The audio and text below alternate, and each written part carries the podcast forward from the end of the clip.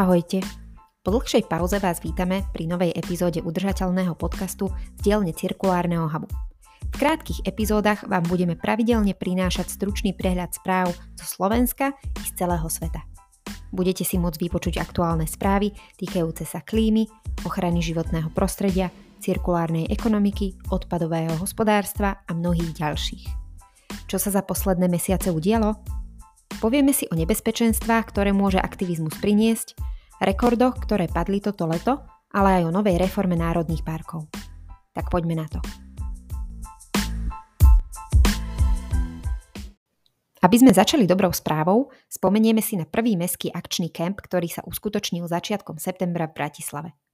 Aktivisti a aktivistky z klimatického kolektívu Bod obratu a študentského kolektívu z Lavíc do ulic zorganizovali prvý akčný kemp na Slovensku – Účastníci dostali príležitosť organizovať sa, vypočuť si prednášky, diskutovať medzi sebou a zapojiť sa do protestného pochodu proti výstavbe plynového LNG terminálu na Dunaj.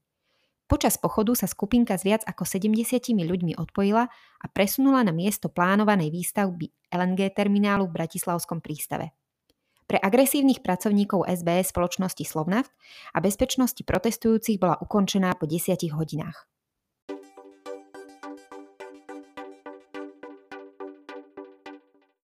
Postaviť sa znečisťovateľom prírody môže niekoho stáť aj cenu života. Čísla zavraždených ochrancov a ochrankín životného prostredia za rok 2020 napísali nový smutný rekord. Niekto by si povedal, že ochrana niečoho, čo je vašim ľudským právom, nemôže byť smrteľná. Opak je však pravdou.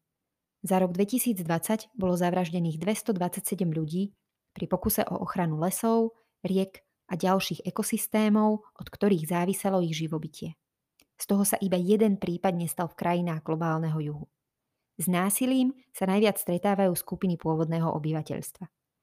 Rovnako ako v predchádzajúcich rokoch bola Južná a Stredná Amerika najsmrteľnejšou oblasťou pre tých, ktorí sa pokúšajú odolávať ťažbe, odlesňovaniu a poľnohospodárskemu obchodu. K najväčšiemu počtu vražd došlo v Kolumbii kvôli rozšíreniu územia určeného pre ťažbu a rastu napätia pre nedostatok zdrojov. Medzi ďalšie krajiny s veľmi vysokými číslami patria Mexiko, Filipíny, Brazília a Nikaragua. Hrôzostrašnejší je fakt, že čísla uvedené v správe od Global Witness sú v skutočnosti vyššie, pretože počet závisí od transparentnosti, slobody tlače a občianských práv, ktoré sa v jednotlivých krajinách výrazne líšia.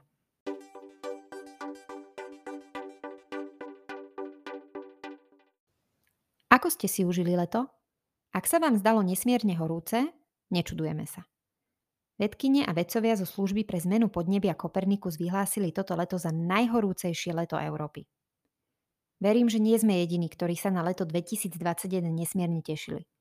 Malo to byť vykúpenie po extrémne náročnom roku pandémie. A i keď sme dostali úľavu zo strany čísel nakazených, zmeny počasia nás za tú dobu poriadne potrápili.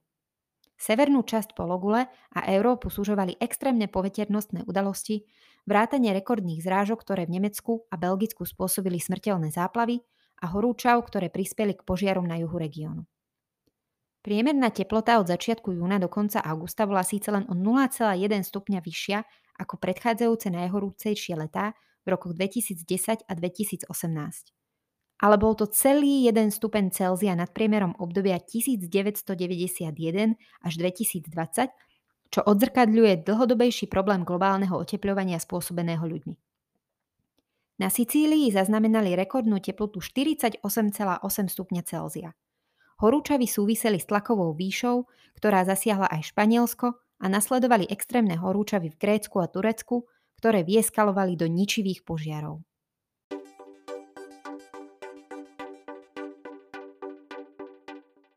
Nová štúdia hovorí, že muži majú väčšiu uhlíkovú stopu ako ženy. Môže za to ich záľuba v autách a mese. Nová švédska štúdia od výskumnej spoločnosti Ecolub sa zamerala na rozdielnosť pohlaví pri tvorbe skleníkových plynov. Porovnávala slobodných mužov a ženy žijúcich vo Švédsku a skúmala ich spotrebu a výdavky na potraviny, domáce potreby, nábytok, dovolenky a pohonné hmoty. Zistilo sa, že muži sú v priemere zodpovední za 16% viac skleníkových plynov ako ženy odlišovali sa v konzume.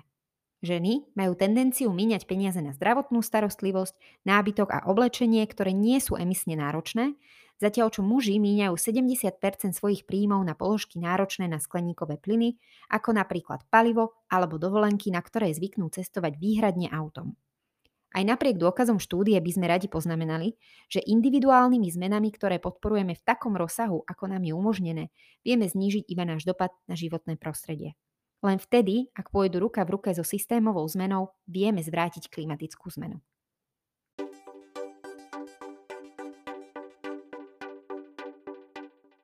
Rokovanie o reforme národných parkov bolo odložené až na október. O čom je reforma národných parkov a prečo ju potrebujeme? Hlavným cieľom reformy národných parkov bude ich presun z ministerstva pôdohospodárstva pod ministerstvo životného prostredia. Naďalej chcú národné parky transformovať do novej podoby, ktorá bude podporovať k prírode ohľaduplný turizmus a znemožní ničenie lesov. Počíta sa so znížením odlesňovania o 20 až 30% Vytvoril sa nám to ale taký nešvar v podobe strany LSNS. Táto strana zavádza ľudí a šíri dezinformácie o novej reforme. Poďme si teda ujasniť dve veci lesníci a ostatní zamestnanci v správach národných parkov neprídu o prácu. Práve naopak, budú sa vytvárať nové pracovné miesta. Po druhé, nikto nepríde o svoje pozemky. Novela sa týka iba 18% súčasnej rozlohy lesov a súkromné pozemky do nej nespadajú.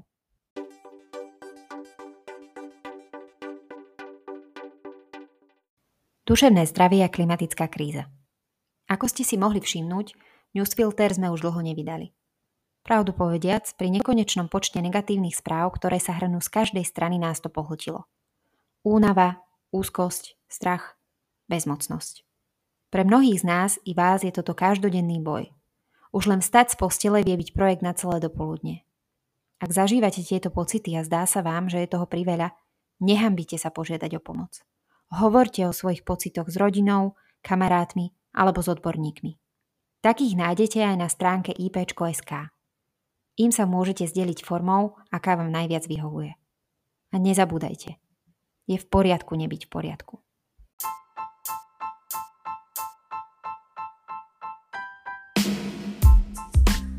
Ďakujeme, že ste si vypočuli ďalšiu epizódu Klíma Filtra.